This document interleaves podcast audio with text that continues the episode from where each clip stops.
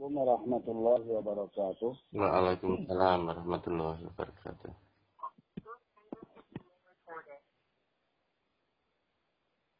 Bismillahirrahmanirrahim. Alhamdulillahi rabbil alamin. Wa bihi nasta'in ala umuri dunya wad din. Asyhadu an la ilaha illallah wahdahu la syarika lah. وأشهد أن سيدنا ونبينا محمدا عبده ورسوله الذي لا نبي بعده. أشهد أن لا إله إلا الله وأشهد أن سيدنا محمدا رسول الله صلى الله عليه وسلم. سبحانك لا علم لنا إلا ما علمتنا إنك أنت العليم الحكيم. لا حول ولا قوة إلا بالله العلي العظيم أما بعد الحمد لله akhirnya kita bisa bermajlis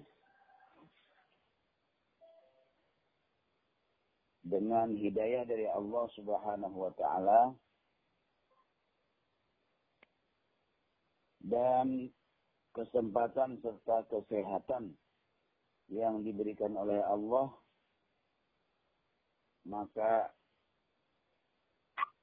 keadaan yang penuh berkah ini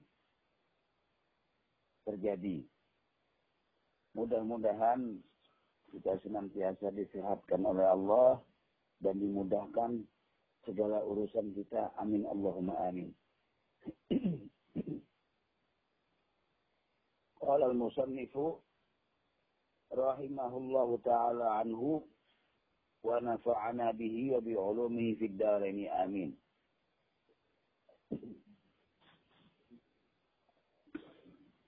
Berkata Imam Ghazali rahimahullahu taala anhu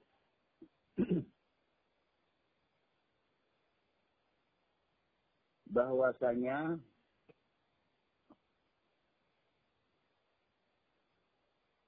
rukun yang kedua dari keikhlasan itu adalah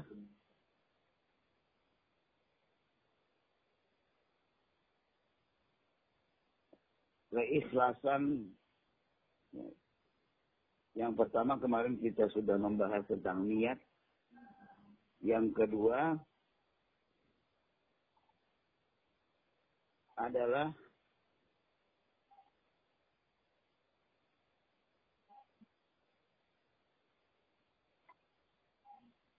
kemurnian niat itu sendiri atau disebut juga sebagai ikhlasnya niat.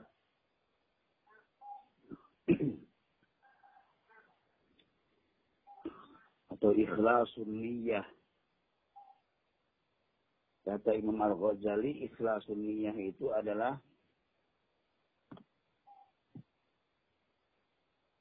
terfokusnya atau pemusatan motivasi Tarkizu, terkiz itu pemusatan. Jadi pemusatan itu penyatuan. Lawannya adalah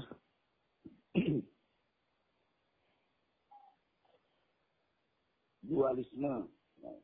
Lawannya adalah ganda, tidak satu. Mendua. Sehingga setiap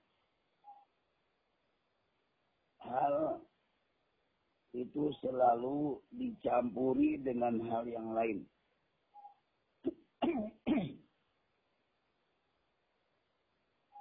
Apabila terbebas dari segala campuran, dari campuran apa pun, maka disebut sebagai murni. Tidak bercampur apa-apa. Maka yang dikehendaki adalah kemurnian dalam keikhlasan itu atau kemurnian dalam niat. Itu adalah rukun yang kedua dari niat.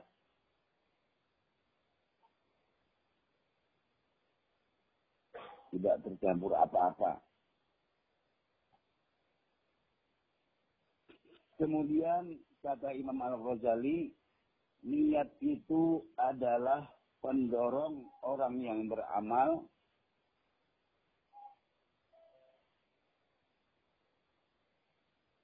dan orang yang beramal tanpa disertai keinginan untuk dipuji atau riak itu disebut sebagai mukhlis.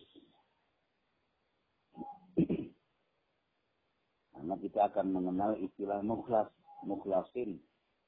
Ini mukhlisin, orang-orang yang mukhlis. Maksudnya orang-orang yang beramal tanpa disertai riak.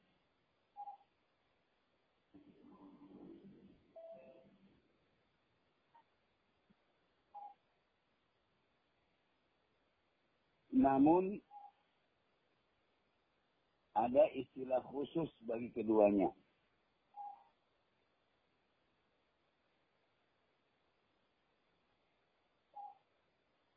Misalnya istilah ingkarun niyah. Itu adalah bentuk ke kecenderungan tetapi dalam hal kebatilan namanya ingkar.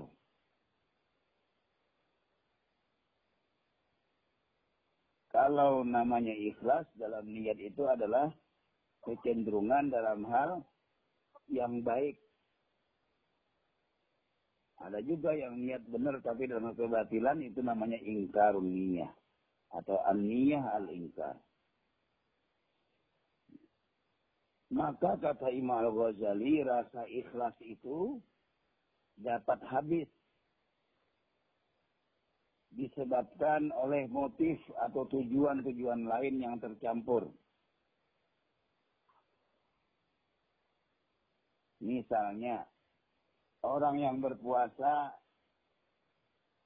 itu kadang-kadang bercampur selain lillahi ta'ala juga bermaksud untuk melindungi tubuh.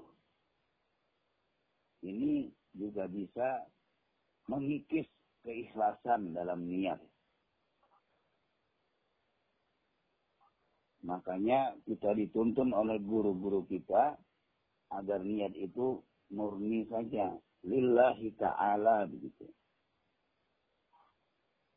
Nah, supaya kita yakin bahwa dalam lillahi ta'ala itu seluruh kebaikan dalam puasa itu ya masuk pengen sehat ya masuk di sana karena kesehatan tidak ada yang bisa memunculkan pada diri kita ini atau memberikan kepada kita kecuali Allah saja. Kalau kita berniat puasa itu untuk sehat, maka seakan-akan datangnya kesehatan itu bukan dari Allah tapi dari arah yang lain. Ini dikhawatirkan niat itu akan goyang di situ.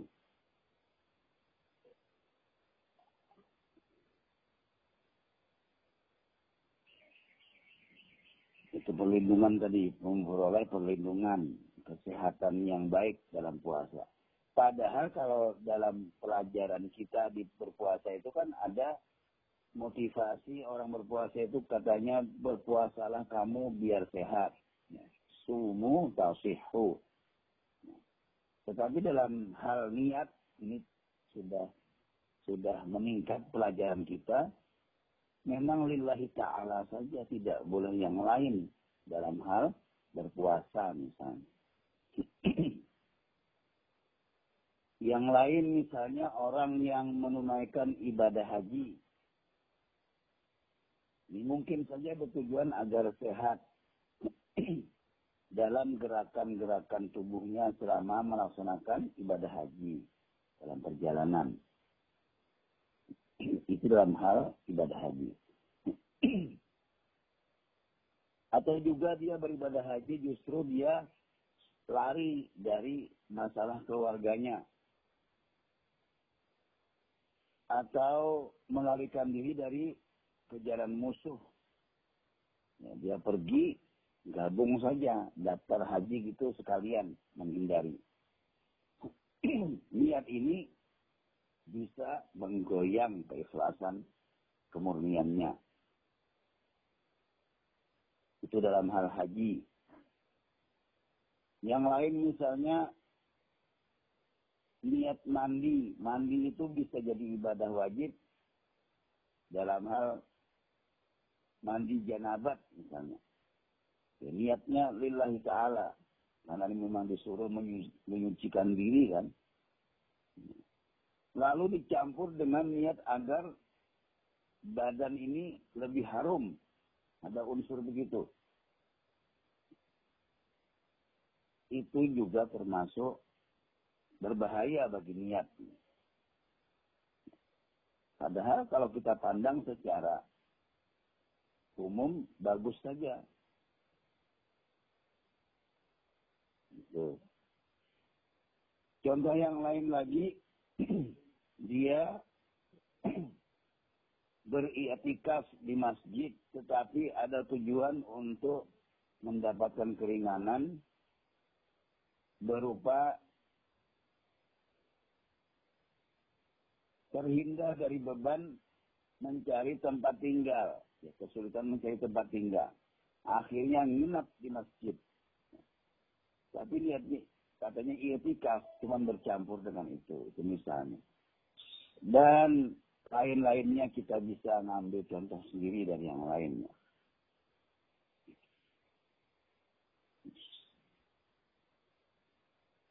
Ini untuk kebersihan niat. Salah satu pilar pilar keikhlasan. Yang pertama memang niatnya itu dalam hati ini. Yang kedua niatnya itu dimurnikan. Nanti yang ketiga nih. Ini yang kita sebut dengan asyidku atau kejujuran. Niat dan tujuan seperti yang saya sebutkan tadi kadang-kadang lepas oleh bercampur aduknya tujuan ibadah.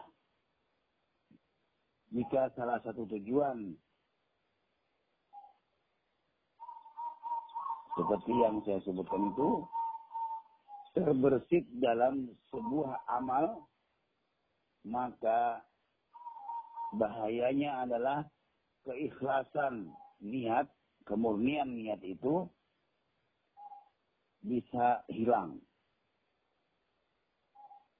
Dan ini seperti pernyataan Imam Ghazali sendiri, ini sesuatu yang cukup sulit untuk dipahami kata beliau. Hmm. Karena kebiasaan kita niat tercampur, ya lillahi ta'ala juga, tapi ada embel-embelnya. Banyak hal yang memotivasi kita. Rupanya kita ini kurang kuat Memang semua itu karena pengenalan kita atau ma'rifat kita kepada Allah memang kurang. Dan itu tidak bisa kita pungkiri, itu akibat kita memang belum sampai ilmunya karena kurang ngajinya. Maka salah satu cara untuk meningkatkan kualitas paham kita ini, ya memang kita harus sering ngaji. Dan inilah maknanya kenapa kita disuruh tolabul ilmi itu tiap hari. Karena memang akan menghasilkan kualitas yang berbeda di antara hamba-hamba Allah itu dengan mengenal Allah. Sehingga kalau kita mengandalkan pemberian Allah saja, tidak ada usaha untuk ngaji begitu, kita harus ridho kalau makom kita atau derajat kita di sisi Allah itu lebih rendah dari yang lain. Karena yang lain ngajinya rajin. Gitu. Usahanya rajin. Ini sama-sama pasrah kepada Allah. Diserahkan kepada Allah semuanya. Tapi yang satu yakin ini dia juga di samping dia melaksanakan perintah Allah untuk yakin, pasrah, dia juga melaksanakan perintah Allah untuk ngaji. Jadi semua perintah Allah itu dia lakukan. Dan dia tahu itu hasilnya itu miliknya Allah, tapi sebabnya dia kerjakan juga. Nah ini, maka dua ketaatan, hasilnya adalah dua ketaatan yang dia kerjakan. Dan itu menjadikan dia lebih tinggi tingkatnya sebagai ahli taat dibandingkan orang yang hanya menunggu saja tidak ada usaha. Ya memang dia berpasrah. Perintah Allah tawakal. Tapi perintah Allah melalui Rasulullah utlubul ilma. Jadilah ilmu. Maka hasilnya akan seperti ini ketika kita berhadapan dengan niat yang kita kira baik, ya banyak tujuan puasa biar sehat, puasa biar ekonominya teratur. Ternyata itu bisa mengganggu niat yang hanya murni lillahi ta'ala. Baik. Kemudian yang ketiga adalah kejujuran atau asidku.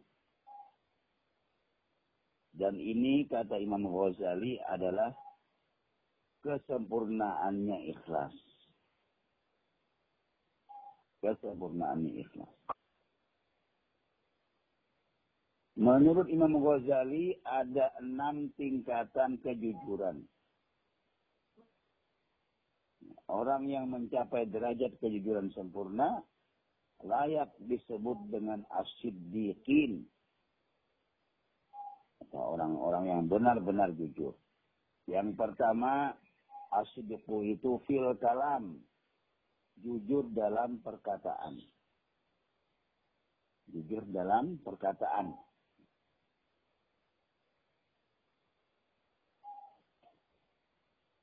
Di setiap keadaan. Baik yang berkaitan dengan masa lalu maupun masa sekarang ini, bahkan untuk masa yang akan datang. Kita harus berusaha untuk jujur.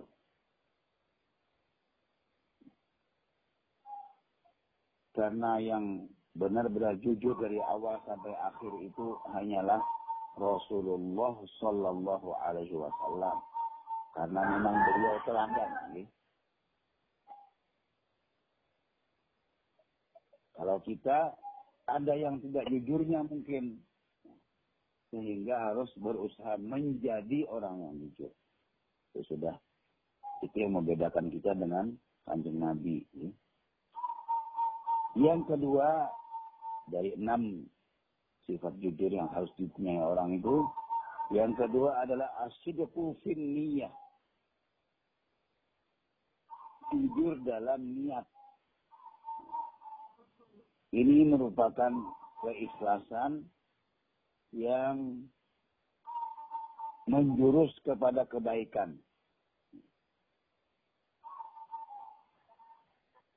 Jika di dalam niatnya itu masih ada campuran yang lain, berarti kejujurannya kepada Allah itu sudah punah.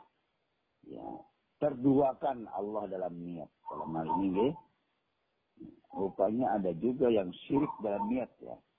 ya. Menduakan Allah dalam niat. Dan Allah maha mengetahui apa yang ada di dalam dada atau hati manusia. Wallahu alimun bizatis sudur. Allah mengetahui terhadap apa-apa yang ada dalam dada. Aliman nafis sudur. yang ketiga, kejujuran dalam azam atau dalam tekad. Seseorang bisa saja berazam atau bertekad yang bulat untuk bersedekah misalnya. Tetapi bisa bertekad berazam dengan penuh untuk bersedekah.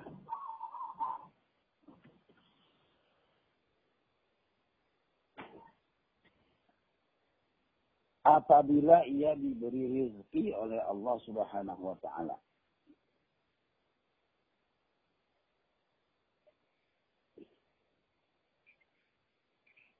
Dia juga bisa berazam untuk berbuat adil apabila diberikan kekuasaan. Tetapi bisa saja azam itu disertai dengan ragu, dengan syak, dengan keraguan atau kebimbangan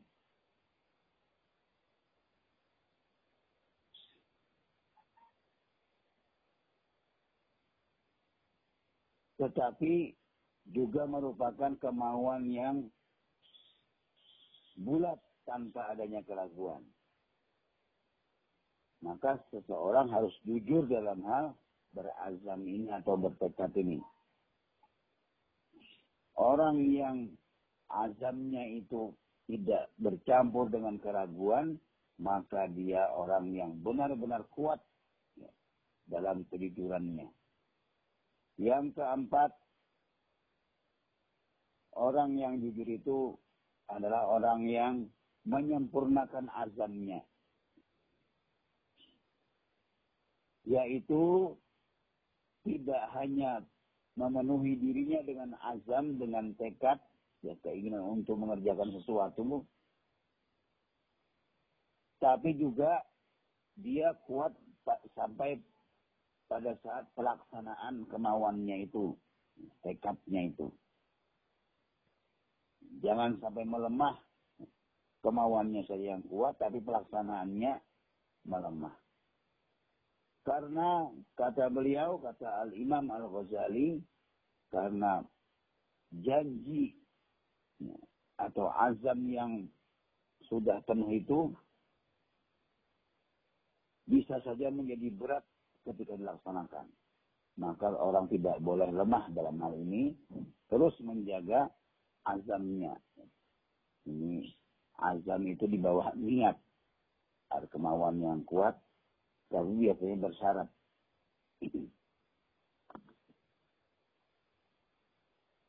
Kemudian yang kelima adalah asyidku fil amal. Kejujuran dalam beramal.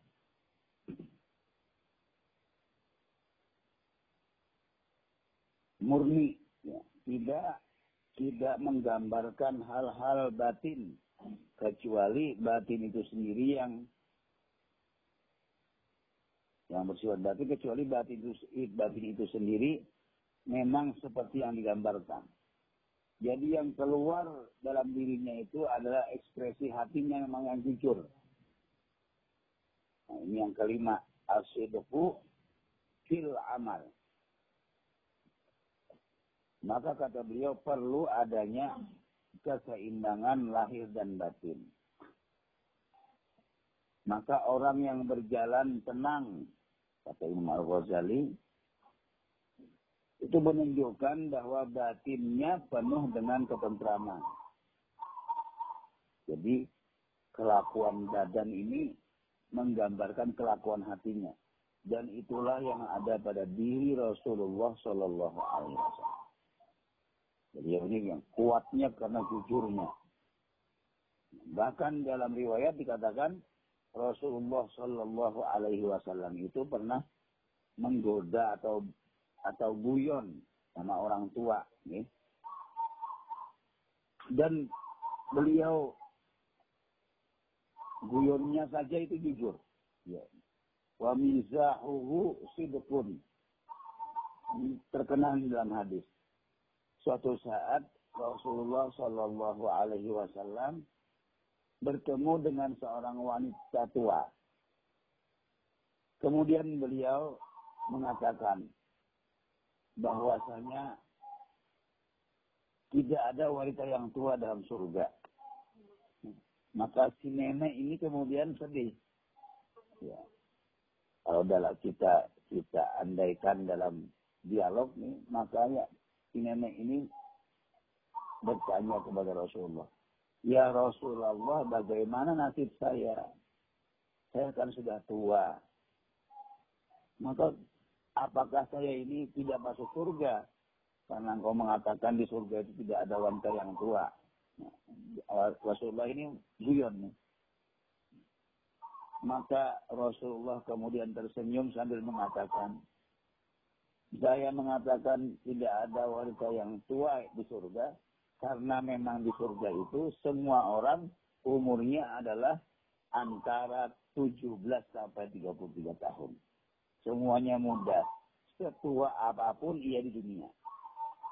Maka paling tuanya orang di surga itu seumur ketika Nabi Isa alaihi salam diangkat.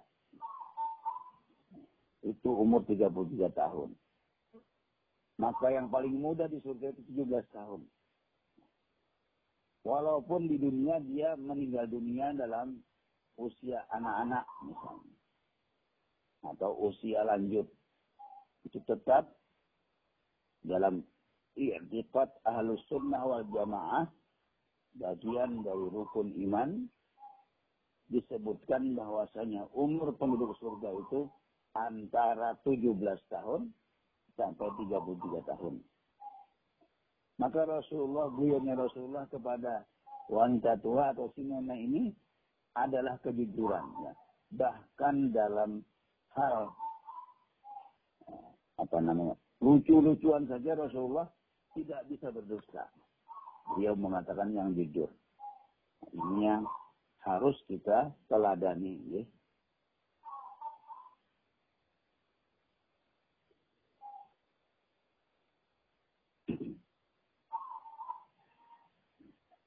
Apabila ternyata tidak imbang antara zahir atau lahir dan batin, di mana kalbu atau hati seseorang berupaya untuk memandang kepada manusia seakan-akan batinnya penuh dengan ketentraman, maka hal itu adalah riak atau ada keinginan lain dalam niat, tidak jujur dalam niat.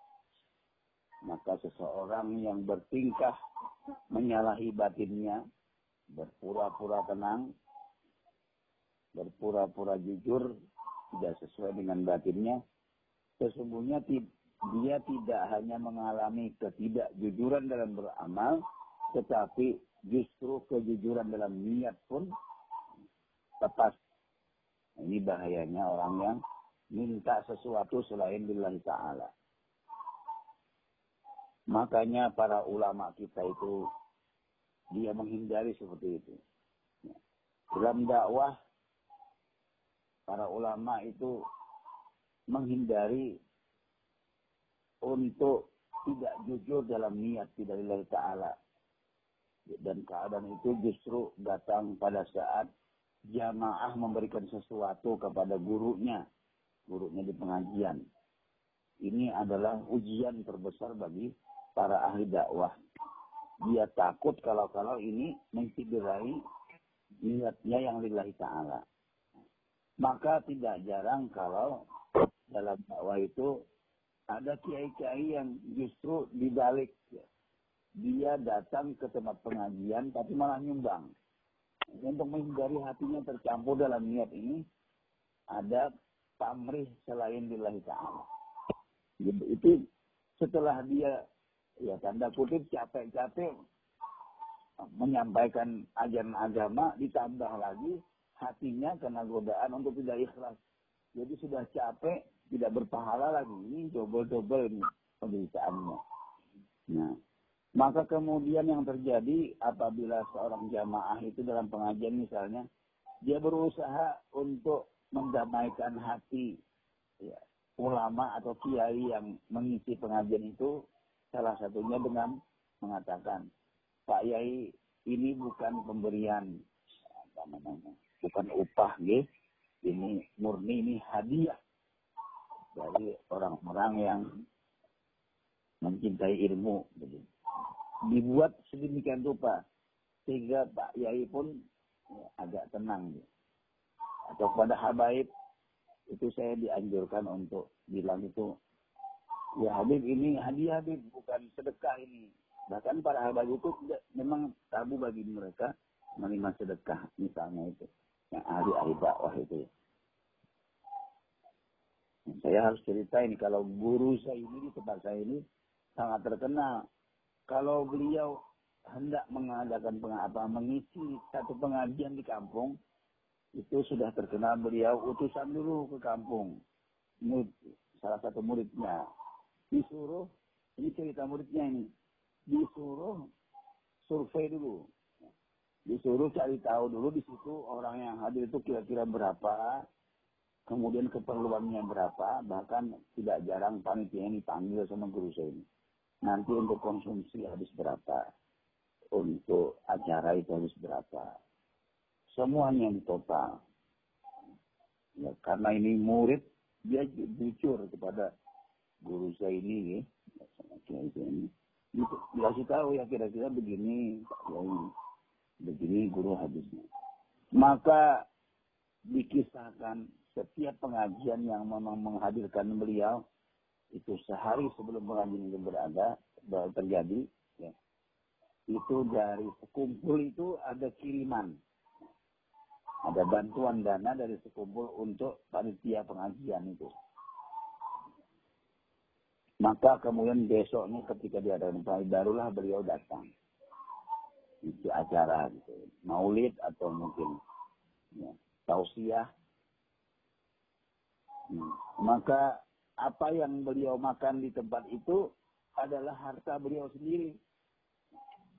Inilah ini kan sulit bagi para tuan guru yang ekonominya tidak bagus, belum bagus nih, untuk bersikap seperti itu.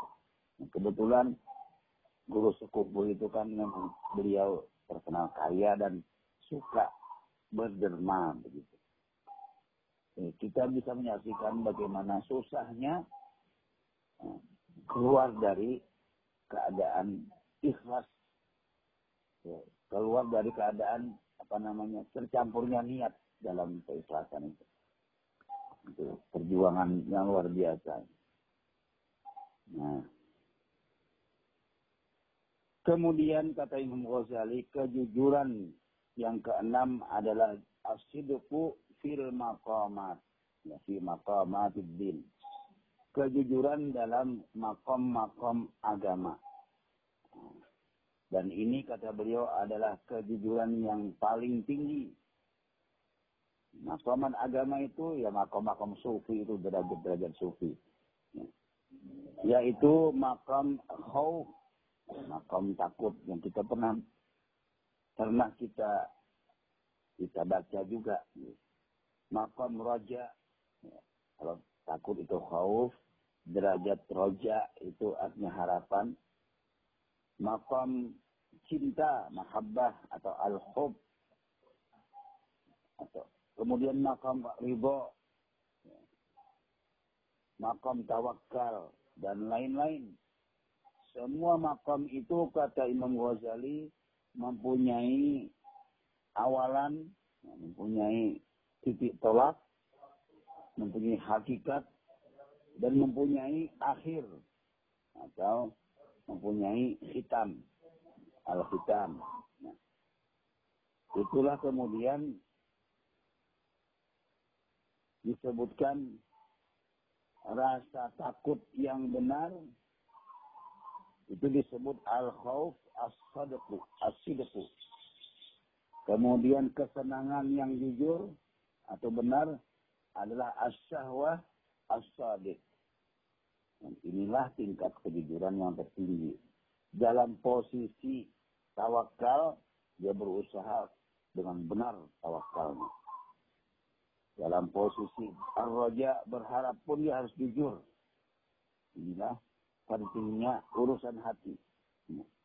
Dan memang dalam tasawuf itu utamanya adalah hati. Walaupun dalam fikih yang itu adalah ibadah fisik, juga harus ada niat, hadir niat di situ, dan niat ini urusannya hati. Maka sungguh aneh apabila orang menolak ya, berdekat-dekat dengan ilmu tasawuf yang dia kira itu hanyalah ilmu yang tidak ada dasarnya katanya.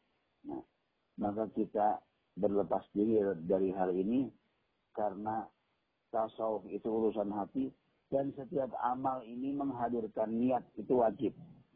Bahkan setiap niat itu adalah rukun Nah, sesuatu yang tidak apa namanya tidak bisa ditinggalkan dalam ibadah fisik, yaitu berniat urusan hati.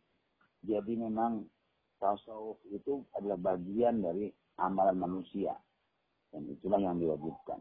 Karena tasawuf itu berkaitan dengan pemurnian hati, ya, pemurnian niat dan akhlak batin.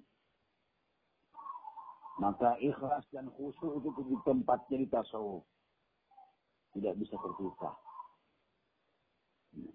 Maka inilah tingkatan-tingkatan kejujuran, kata Imam Al-Ghazali. Barang siapa mampu mewujudkan secara keseluruhan, maka sesungguhnya dialah sebenar-benarnya orang yang jujur. Adapun orang yang belum mampu mencapai peringkat kejujuran ini, sebagian saja tidak mampu, sebagiannya misalnya, sebagian saja yang mampu, maka tingkatan dirinya sesuai dengan kadar kejujuran yang telah dicapainya. Maka di antara sejumlah kejujuran itu adalah pembenaran hati bahwa Allah Subhanahu wa taala adalah Maha Pemberi rezeki. Inilah yang perlu diingat oleh setiap hamba Allah. Karena hamba Allah ini di dunia pasti bergulat, berusaha untuk mencari rezeki. Maka keyakinan bahwa Allah yang memberi itu bisa tercampur dengan keyakinan bahwa dirinya yang mengusahakan rezeki itu. Ini yang kita didik pada diri kita supaya keterkaitan kita kepada Allah itu tetap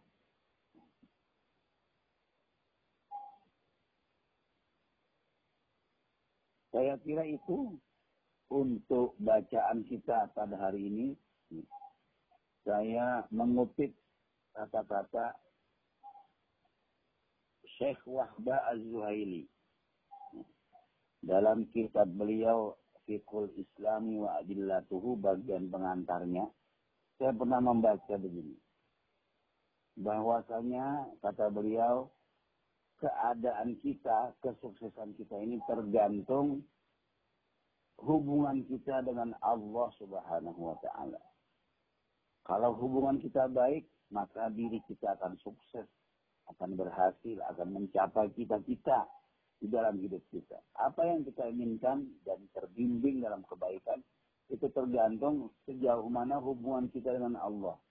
Apakah hubungan kita ini sering dan baik Ya, kalau sering itu maksudnya sering berhubungan dengan Allah itu ya sering melaksanakan perintah Allah. Maka dalam sholat misalnya, kalau kita rajin sholat, pasti kita rajin bertemu dengan Allah. Karena Allah memerintahkan sholat untuk menghadap dia. Kita akan membaca doa istiqah, ini wajah tuh. Ya Allah, ini aku menghadap lagi ya Allah. Saya menghadap wajah saya kepada zat yang menciptakan langit dan bumi ya, dalam doa kita ya. Ini menunjukkan kita sering berjumpa dengan Allah lewat sholat. Karena sholat wajib itu terbatas lima waktu saja, maka kita bisa menghadap Allah dengan sholat sunnah yang sepanjang waktu. Atau seseorang rajin membaca Al-Quran setiap hari, walaupun cuma satu halaman misalnya dia, maka dia adalah orang yang sering berdialog dengan Allah lewat Al-Quran. Atau orang itu sering bersedekah kepada anak yatim, kepada orang miskin, kepada orang-orang yang lemah, maka dia akan disebut sebagai orang yang sering berjumpa dengan Allah.